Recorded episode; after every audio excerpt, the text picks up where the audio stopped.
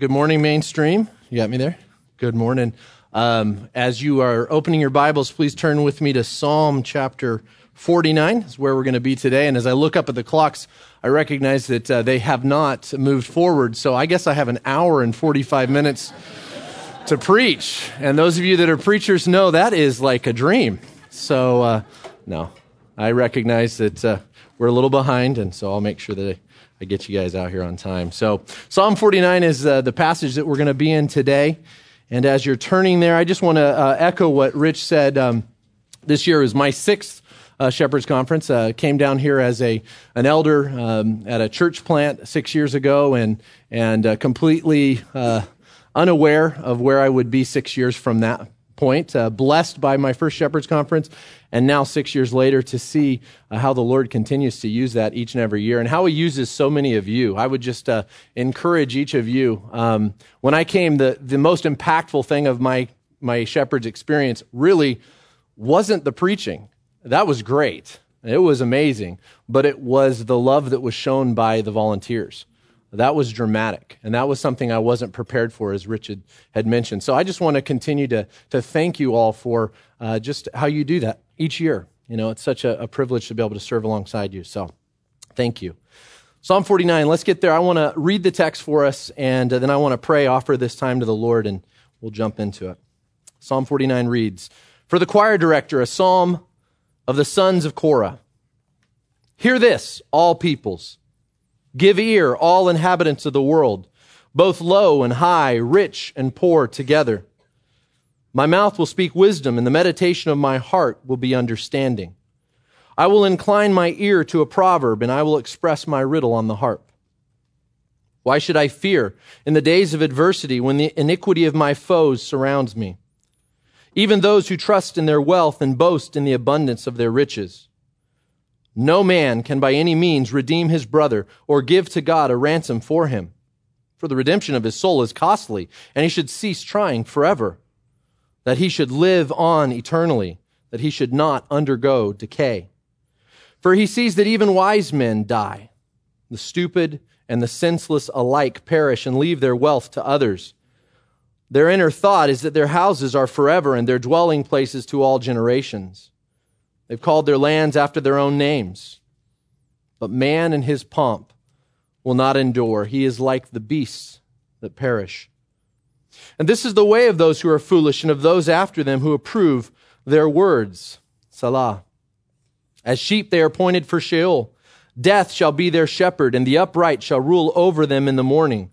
And their form shall be for Sheol to consume, so that they have no habitation but God will redeem my soul from the power of Sheol, for he will receive me.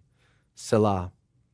Do not be afraid when a man becomes rich, when the glory of his house is increased, for when he dies, he will carry nothing away. His glory will not descend after him. Though while he lives, he congratulates himself, and though men praise you when you do well for yourself, he shall go to the generation of his fathers. They will never see the light man in his pomp, yet without understanding, is like the beasts that perish. Let's pray. Father, we come to you this morning so thankful for the opportunity we have to be in your word. Father, I confess that, uh, Lord, that I am a weak vessel, Lord, and incapable of uh, doing anything without the power of your Spirit. Father, I pray that you would speak through me and that you would, Lord, use your word to impact hearts this morning, that we would be changed by what we hear, and that we would leave this place not content to just be hearers of the word, but to be doers of it. Please bless the teaching of your word this morning, Lord. May many be touched by it. In Christ's name we pray. Amen. As 2011 um, was April, uh, spring up in Northern California, where my wife and I come from uh, is a, an especially enjoyable season. Uh, April, besides being the month of my birth, um, which is not significant, but uh, beyond that, only for my wife and children. Beyond that, it's a, it is a wonderful month because it's the month that all the orchards are, are full of new greenery. Um, the trees are, are starting to, to get their blossoms, or their blossoms have finished in the case of the almonds. Um, and the flowers are just bursting forth. Uh, it's just one of my favorite seasons. We had roses in our home, and so it's usually when we get our first bloom of roses. Well, this particular April, uh, I had been away for the weekend at a, uh, a, a, donor benefit, basically. It was a fundraiser for the American Cancer Society. And to do this, every year I'd go out and take a hundred students with me, and we would stay up for a 24 hour event. So I had been awake for 36 hours at this point as I drove myself home and uh, anticipating the joy of crawling into my bed and being dead to the world for a bit. When I came into the driveway, I recognized pretty clearly, pretty quickly, that there was something wrong.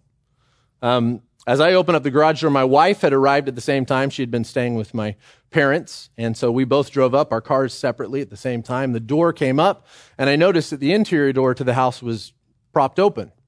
There was a there was a bucket that was holding it open, and so I told my wife to stay in the car with the kids, and I went around to the front of the house and some of you already, I can tell by your faces, you know what I encountered. The front door had been kicked in. And I told my wife to go to a friends of ours that were a few miles away, and, and I cautiously uh, called the police. Not cautiously, I called them quickly. but then I cautiously tried to make my way in uh, to see what had happened. What I found was, of course, the remnants of a robbery. Um, fortunately, for I'm not sure why, the criminals were spooked off. Uh, there were blankets laid down throughout the house with a, a, host of items that it looks like they were in the process of stealing, but they didn't get to. Um, and I knew pretty quickly that this was going to change um, my, my day. I wasn't going to enjoy the rest of my bed for a while. In fact, it was going to be far more than 36 hours. So it, it really began, if any of you have ever went through that experience, the, the process of then dealing with the insurance company. And what that included over the next several months was us trying to figure out what was stolen. And some of the things that were stolen, it's kind of interesting as my wife and I were talking about this. Um, this included all of my musical instruments. For those of you that uh, play any instruments, that was a hard one for me to take. Um, my basketball shoes, uh, post, postage stamps. Um, they even stole meat out of our freezer, our computer, some tools out of my garage, my wife's wedding ring. Yeah, I, I anticipated that one. Even a jar of peanut butter. Now, I don't, I don't tell this story as an introduction just to reminisce about that, um, about the, the odd items that were taken, but rather I tell this story because all of that, all those possessions, about $25,000 worth that were stolen, you know, the Lord used that very interestingly to teach us a lesson, to teach us really what stuff meant. You know, pretty much all of those things, even my wife's wedding ring, we were able to replace. Most of the items were just things, they were replaceable. And I think what the Lord did in that was, again, just pulling a, a, another layer out of what I was trusting in my life. I had trusted in this acquiring and, and uh, acquisition of things. I trusted in what I had. And I found through that experience that that was really a hollow hope. And what he did is he loosened my grip on the things of this world through that. And he's continued to do that through other means um, over the, the past years. The text before us, in essence, does the same thing. It speaks to this matter. Psalm 49 is a, a wisdom psalm that's written to a world where greed is common and trusting in wealth is not only acceptable, but I would say in many places encouraged. It's something that we, we brag about. I just saw uh, on, on the news, I was looking around on, on the internet yesterday, and there was a gentleman that just bought an $8 million Rolls Royce. First of all, I don't know how you can make a car worth that value, but that's something that was bragged about and all over, you know, social media. In this psalm, the psalmist is going to lay out an argument that I think makes it really clear that trusting in wealth is foolish. And I would say, in some ways, even a dangerous route to take. In Psalm 49, the psalmist's argument will be arranged in four parts we're going to look at, and we're going to see the emptiness of setting one's heart on riches, and I would add the blessing of setting one's hope on God. And I'll just lay out the outline for you. We're going to see a clear address, a certain equalizer, a contrasting destiny, and a closing appeal. So let's look at our text. First of all, verse 1. Let's look at a clear address, and this is made to all men. Read the verses with me. Verse 1 Hear this, all peoples, give ear, all inhabitants of the world. Now, Psalm, this psalm in particular, as a wisdom psalm, is a little different from some of the others. Um, it will it will read very much like Ecclesiastes and very much like Proverbs. And the psalmist starts in verses one through four and really just kind of gives us an introduction. This is the appetizer to the song, as it were. He's going to set up the text by tell us, telling us a few things and a few reasons why we should even listen. And notice in verse 1, what's he say? He, there's an eagerness to his address, isn't there? He begins by saying, Hear this, give ear. Uh, both of these verbs here are in the imperative. They're commands to pay attention to the message that's going to be proclaimed. Give ear. He's not suggesting that one might listen. He's not suggesting that it, it'd be a good idea to listen. He's compelling the audience to hear what is coming.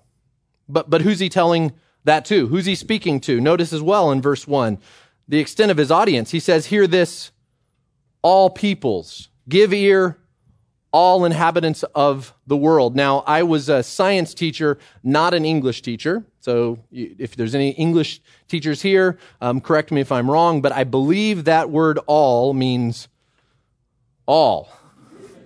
Even a science teacher knows that. All, all peoples, all inhabitants. He's not talking just to a specific group or a section of, he's not just the Israelites or just the, the Gentiles. This is all peoples, all inhabitants of the world. It's expanded.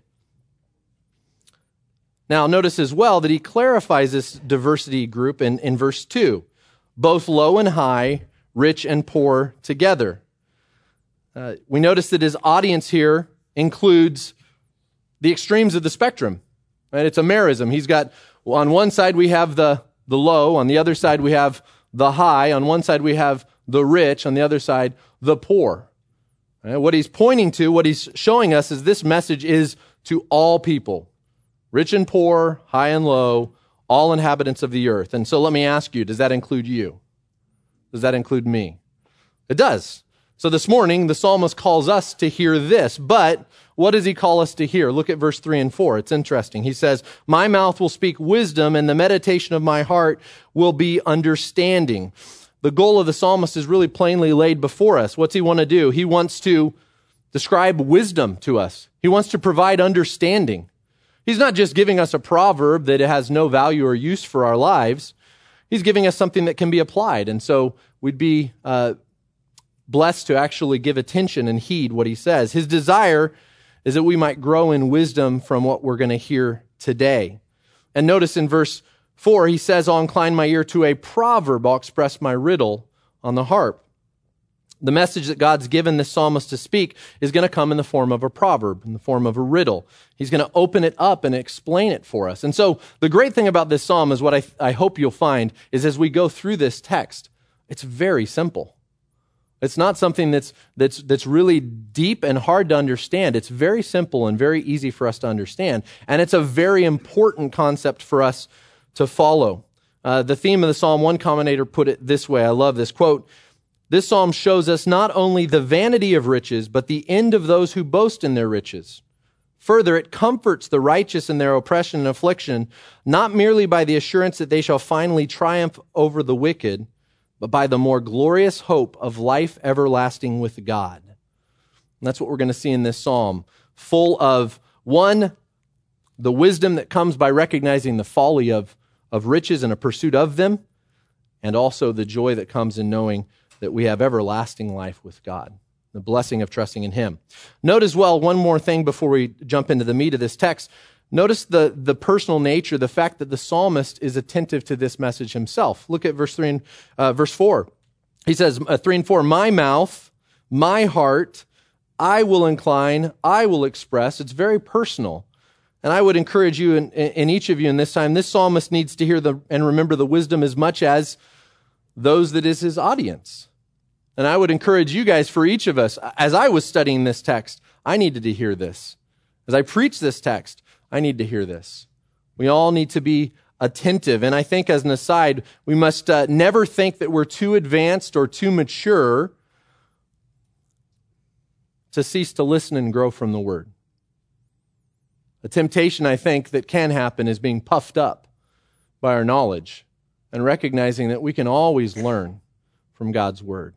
So should we, we should come to it with an eagerness, with a desire to hear from it. And so, with that introduction, I want to jump into the main points um, uh, that's going to be a part of the psalm, parts two through four. So, verses 5 through 12, let's turn our attention there. We're going to see first uh, a certain equalizer of all men, a certain equalizer of all men. Uh, the psalmist starts this 5 and 6 kind of with a rhetorical question. He says, Why should I fear in days of adversity when the iniquity of my foes surrounds me? Even those who trust in their wealth and boast in the abundance of their riches. As we uh, examine the context here, we'll see that this is a rhetorical question. Uh, and that the position of the psalmist here is that there is no need to fear. That even in the days of adversity, even when there are foes surrounding you, that there is no need to fear. But before we, we move there, we have to see something and observe what the author does not do. I think this is important. Sometimes in scripture, uh, we need to see what's, what's missing. Uh, notice he does not deny the reality of our lives. He does not deny that there will be adversity. He does not deny that the wicked foes, right? Literally in the Hebrew, those that grasp after our heels, those who surround us, who seek to harm us, he doesn't deny that they exist. We always have to start, and one of the things I think the Psalter is so good at doing is expressing the bitterness of affliction. Expressing the bitterness that we have at times when we're in, as Psalms 23 tells us, right? When we are walking through the valley of the shadow of death.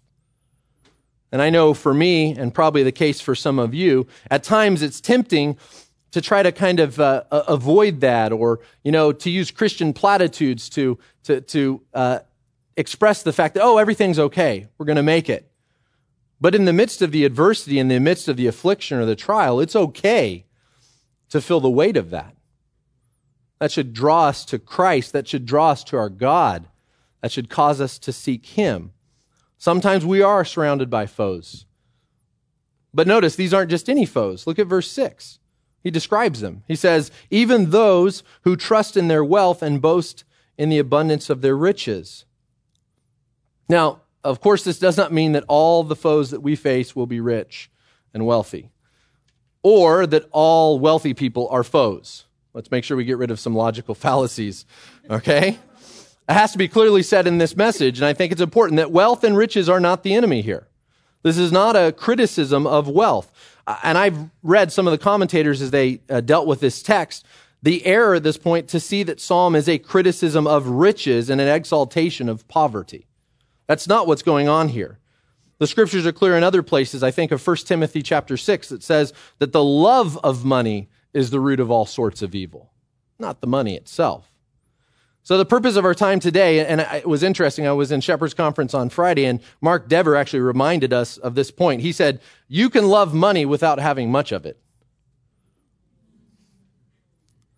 And so our time today, I'm not trying to set up the haves or the haves nots. And we don't want to do that. It's easy to do that.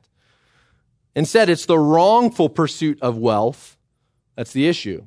It's the trusting in wealth that's the issue. And that's what we see in verse 6. It's those who trust in their wealth and boast about their riches. The unfortunate reality of humankind is that there is a great temptation to pursue wealth, to trust in that which we have and what we acquire. And why is that? Because oftentimes what comes with wealth? Power. Power. Not just power, but power that often leads to boasting about what we have and oppressing those that have less. I mean, that's just the reality. You don't have to, you don't have to be a historian to look around the world that we uh, are in today, or even to think historically of the world that we've lived through and consider the fact that we see oppression very often comes at the hands of what? The hands of those that have wealth. But again, lest we forget it, it's the wielding of that for personal advantage that's the issue. It's the trusting after that that's the issue. It's not the wealth itself. I've seen and known many men that have been very wealthy, that have used their resources for the kingdom and for the glory of God. And we need to rejoice that God has raised them up for those purposes. So the common error of those pursuing wealth is that they find ultimately their status, their satisfaction, and their security from it. There's also one more thing to add. If you're trusting in wealth, what are you not trusting in? What can't you trust in? God. It's a replacement. So the rhetorical question in 5 and 6 is really clear. We should not fear those who trust in wealth and who boast in the abundance of their riches, but why not? That's what he's going to talk about in verses 7 through 12. Notice he's going to clearly show that all peoples, all inhabitants of the world, both rich and poor, high and low, must face a certain and a common equalizer, and that is death. Look at verses 7 through 9 with me. We're going to see four things about death that I think are, are clear in the text. First of all, the first aspect we see is the emphasis that following futility of trusting in riches, that death cannot be bribed. Look at verse 7. No man can by any means redeem his brother or give to God a ransom for him, for the redemption of his soul is costly, and he should cease trying forever, that he should live on eternally, that he should not undergo decay. Uh, it's important to notice in these three verses that you have seven and nine are really separated by verse eight, which is a, if you have the NASB, they use the em dash to set them off. It's, it's a parenthetical statement. If you read seven and nine together, it says this No man can by any means redeem his brother or give to God a ransom for him that he should live on eternally, that he should not undergo decay. There's the result. In verse 8, it's describing why that's so. Well, why is that so? Because the redemption of a man's soul is costly. He should cease trying forever. See, the reality here of this first point is death does not accept hush money. Man cannot pay for either the redemption of himself or the redemption of any other. No man, rich or poor, high or low, can by any means redeem his life and save himself from death. No man, rich or poor, high or low, can keep himself from undergoing decay, from literally seeing the pit. Psalm 89, 47 through 48 makes this really plain with its own rhetorical question. Listen to it. Remember what my span of life is. For what vanity you have created all the sons of men. What man can live and not see death? Can he deliver his soul from the power of Sheol? And the assumed answer there is no. As a commentator, John Phillips uh, so aptly put it, money can buy a castle, but not a mansion in the sky. It can buy pleasure, but not peace. It can purchase service, but not salvation. It can buy men, but it can't buy God.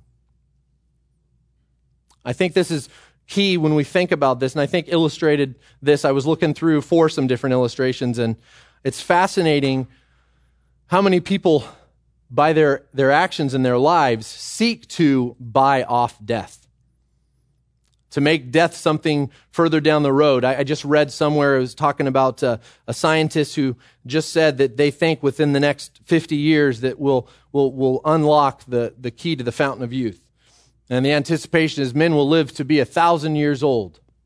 And interestingly, I found this fascinating. You know where the, the cap on life is currently? 120 years. The oldest centennials hit about 120. Um, but, but there's this push, even through human genetic research, to, to stretch out life. What are they trying to accomplish? They're trying to do exactly what this text says is impossible. Right? They're trying to bribe death, to push it off just a little bit further. I, I, I think of Jesus' words in Matthew 16, 24 to 26 in particular, when he, when he says the ultimate goal of life is the redemption of our souls. And he says this statement, what does it profit a man if he gains the whole world and yet loses his soul? Yet loses his soul. None of us can redeem our own souls or those of any other. And what folly is there in us to think that we can? And to think that we can actually keep death at arm's length? Well, not only is it true that death can't be bribed, but look at verse 10a with me. Death is no respecter of persons. The psalmist turns his attention to illustrate the point, the point that death could not be bribed, the fact that death doesn't care who you are or where you come from. He notes that all men, even those who trust in their wealth, surely see and know what? That even wise men die. The stupid and the senseless alike perish and leave their wealth to others. It's obvious, all of us know, all of us know men of wealth, men of wisdom, men of not wisdom, right? Senseless men, what do they all share? The grave. The richest men in history, where will you find them? Uh, besides the ones living, in the grave. The poorest men in human history, where are they? Right next to him. Right next to him. The wise, the stupid, the senseless, the rich, the poor, the high, the low, all peoples, all inhabitants of the world will perish. And notice the three groups that he gives here just to give us a little bit of a contrast. He says, one, the wise, right? Those who do have understanding. Later in the psalm, he's going to talk about the upright. Okay? Even you and I. Our salvation does not ensure that we won't face physical death. It's the great equalizer. And there's some churches that would teach that you can. And I always find it ironic that the man in the pulpit preaching about wealth and health and prosperity, they die. They die. And so it's important that the wise understand that they die. The stupid, this word here is literally translated as fool. It occurs 70 times in the Old Testament. It's always found in wisdom literature, um, all but three of them outside of the Psalms. They're found primarily in Proverbs and Ecclesiastes. But we see this here in Psalms and also in Psalm 92 and 94. This fool, this stupid one, is the opposite of the wise man. The man that doesn't heed understanding, of course. And he's reflecting back on these are the man that, that, does, that does what? That trusts in their wealth. The third group is the senseless. Another way to translate that is as the brutish. This refers to the one who doesn't just merely lack intelligence, but rather he also lacks the spiritual sensitivity to recognize his own situation and circumstance. This is the word we see in Proverbs 12:1 that says whoever loves discipline loves knowledge, but he who hates reproof is senseless, is stupid.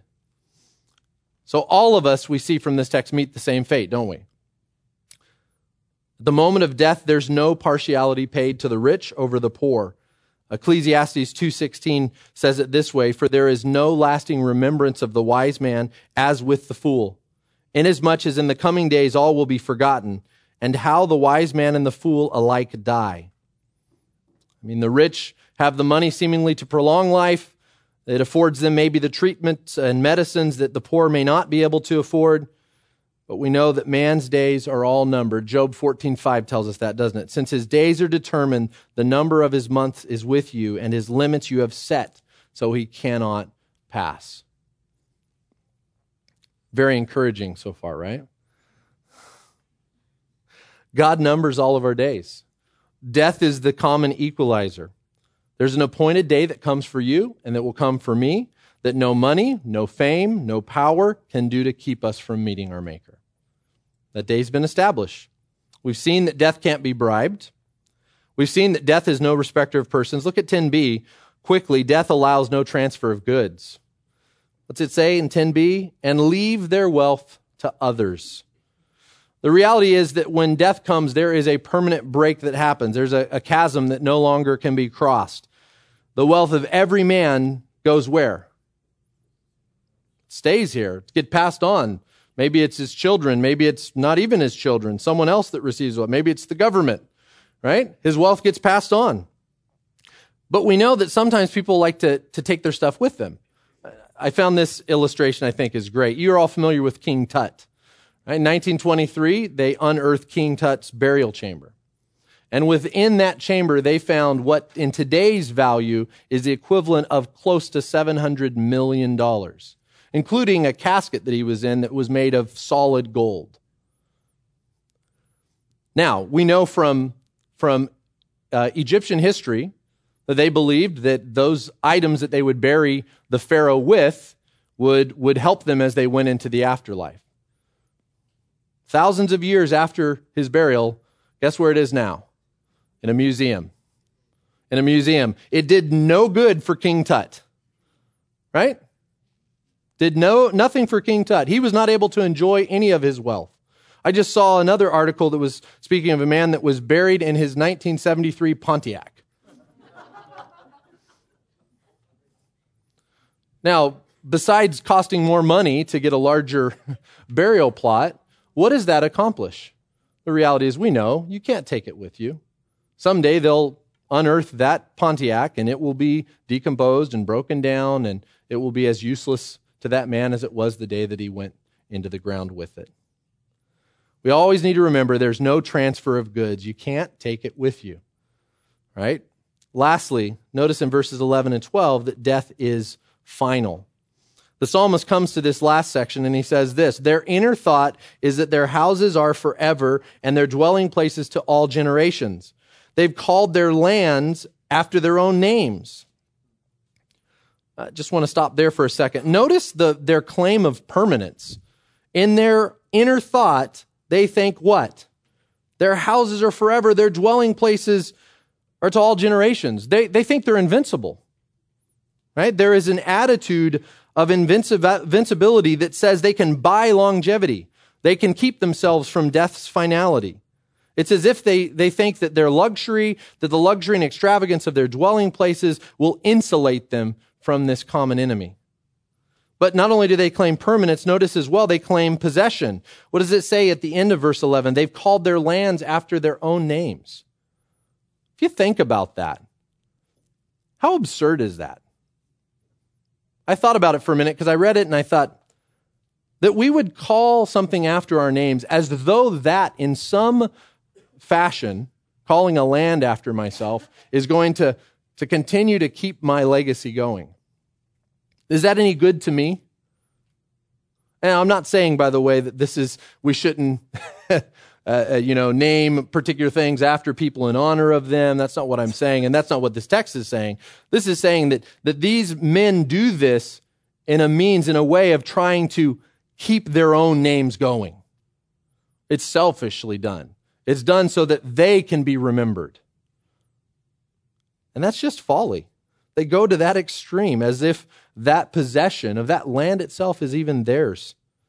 And the irony, irony of this is no matter how big our estates are, no matter how much we have, at the end, what do we all get? A six foot plot of ground. That's all we get. But notice verse 12. And this is a key point. This is where the proverb shows up. What's he say? But man in his pomp will not endure. He is like the beasts that perish. Notice the vainglory. Man in his pomp.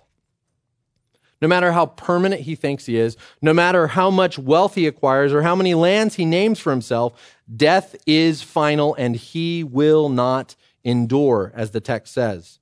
All peoples, rich or poor, high or low, wise or fools, we all succumb to death and wealth is no hedge against that. As the writer of Ecclesiastes puts it in, in chapter 3, verse 19, for the fate of the sons of men and the fate of beasts is the same. As one dies, so dies the other. Indeed, they all have the same breath, and there is no advantage for man over beast. So we've seen death can't be bribed. It's no respecter of persons. It does not allow the transfer of goods, and it is final. So, part one, we saw a clear address. Part two, a common equalizer. Now we come to verses 13 to 15. This is where, where we can have uh, some joy that comes through this text. A contrasting destiny for all men. In this section, the psalmist is going to compare the destiny of the fool with the destiny of the upright. Read it with me. This is the way of those who are foolish and of those after them who approve their words. As sheep, they are appointed for Sheol. Death shall be their shepherd and the upright shall rule over them in the morning, and their form shall be for Sheol to consume, so that they have no habitation. But God will redeem my soul from the power of Sheol, for he will receive me. Uh, verse 13, with that, that first statement, this, um, is not pointing back to the previous verses, but pointing ahead to verses 14 and 15. The psalmist begins by comparing these two groups. We have the fool, as we see in verse 13, this is the way of those who are foolish. And notice as well, it's not just those who are foolish, but those who approve of their words. Just a little side uh, note that the reality is so often uh, the fool takes a lot with him, takes a large group of people with him that approve. But notice the fool in verse 14, what it says, it describes him. It describes him as sheep. In verse 12, it said what? It said that they would perish like what? The beasts. And now he says that these are like sheep. Sheep that are appointed for Sheol. They're mean, they're mere animals. And not only are they mere animals, but they've actually been appointed for the grave, for Sheol. Psalm 9:17 says that the wicked will return to Sheol. God has has arri- uh, uh, I'm sorry, has appointed a place uh, for the wicked, these mere animals like sheep. And notice how striking in verse 14. What's it say next? That death shall be their shepherd. I read that and, and it, I meditated on it for a bit. Because I think of how often through the scriptures we hear of the shepherd. I think of Psalm 23. The Lord is my shepherd. I think of John 10, the good shepherd. But consider this death shall be their shepherd. Uh, one commentator put this well. He said, Those who thought they needed no divine guide end up with a shepherd whose name is death, who herds them into Sheol to dwell forever. What an awful thought to think about that they could have had the Lord as their shepherd. They could have had the good shepherd, and instead they find themselves subject to death. Nothing more, nothing less. Notice as well that their form, and their form shall be for Sheol to consume. Everything that they trusted, their riches, everything they trusted to keep themselves um, healthy and strong, where does it end up? Ends up in the grave. Gone, consumed by the very grave. And lastly, notice as well that they have no habitation. I mean, we saw just earlier in the text in verse 11, their inner thought was that their habitation, their houses, their dwelling places would be forever. And what do they find? They're ushered into death. They're ushered into Sheol like sheep being led to the, the slaughter to be consumed without a habitation. That's the state of the fool. But this psalm turns joyous when it looks at the fate not of the fool, but of the upright. You might have seen it in the middle of 14, and the upright shall rule over them in the morning. It's just a little, little uh, addition there in the midst that, that shows us the contrast between these two groups.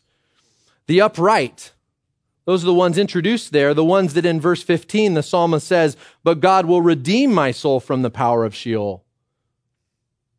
The wicked, where do they remain? In Sheol, in the grave. They have no habitation. But what do the upright receive? The upright, those who trust in God, are redeemed, are received. And notice that little phrase, but God, one of my favorite phrases in all of Scripture. You see that throughout the Scriptures, but God, but God, but God. And it usually follows something negative. We're dead in our sins and our trespasses, but God. That's what's going on here. It's a beautiful jewel in the midst of this psalm.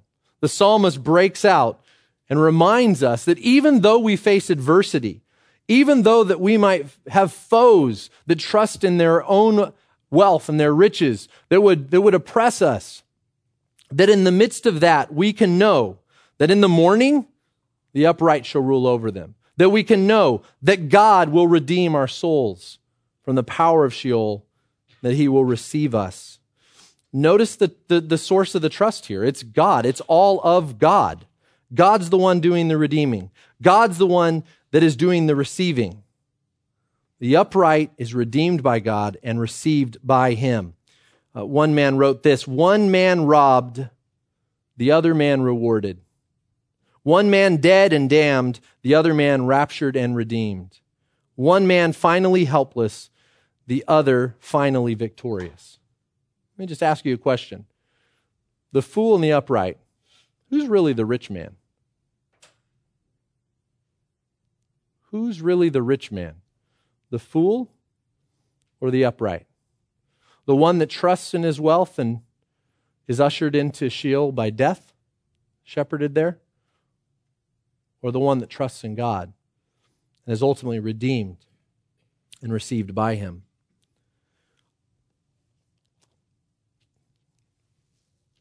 I think it's important as well as we think about this verse 15 is to just to understand the the salve that this is in the midst of this this this psalm that really i mean as we're going to finish it up you'll see there's not a lot of joy that's in the psalm It seems very dark.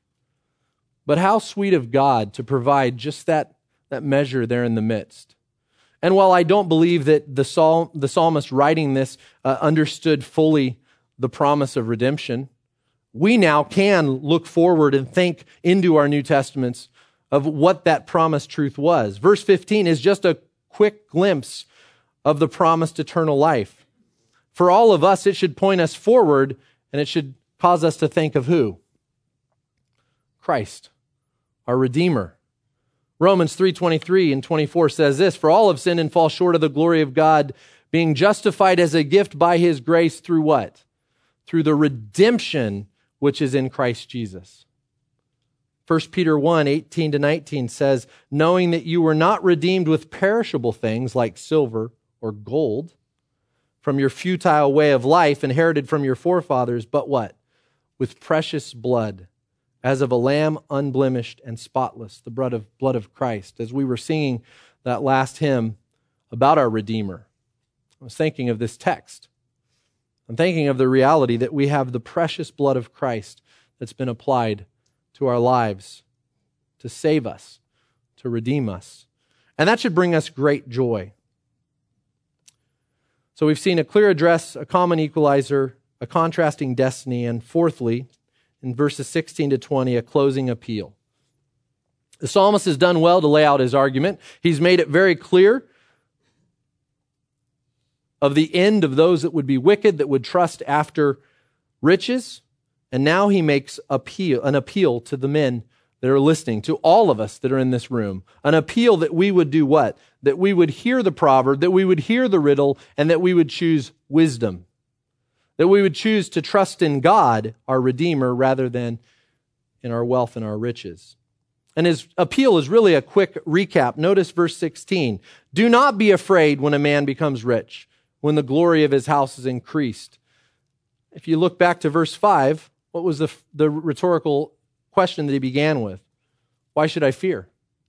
Now in 16, he says, Do not be afraid. Why should I fear? He's shown us that there isn't a need to fear. Why is there no need to fear the man who trusts in his riches? Because God sees all that goes on.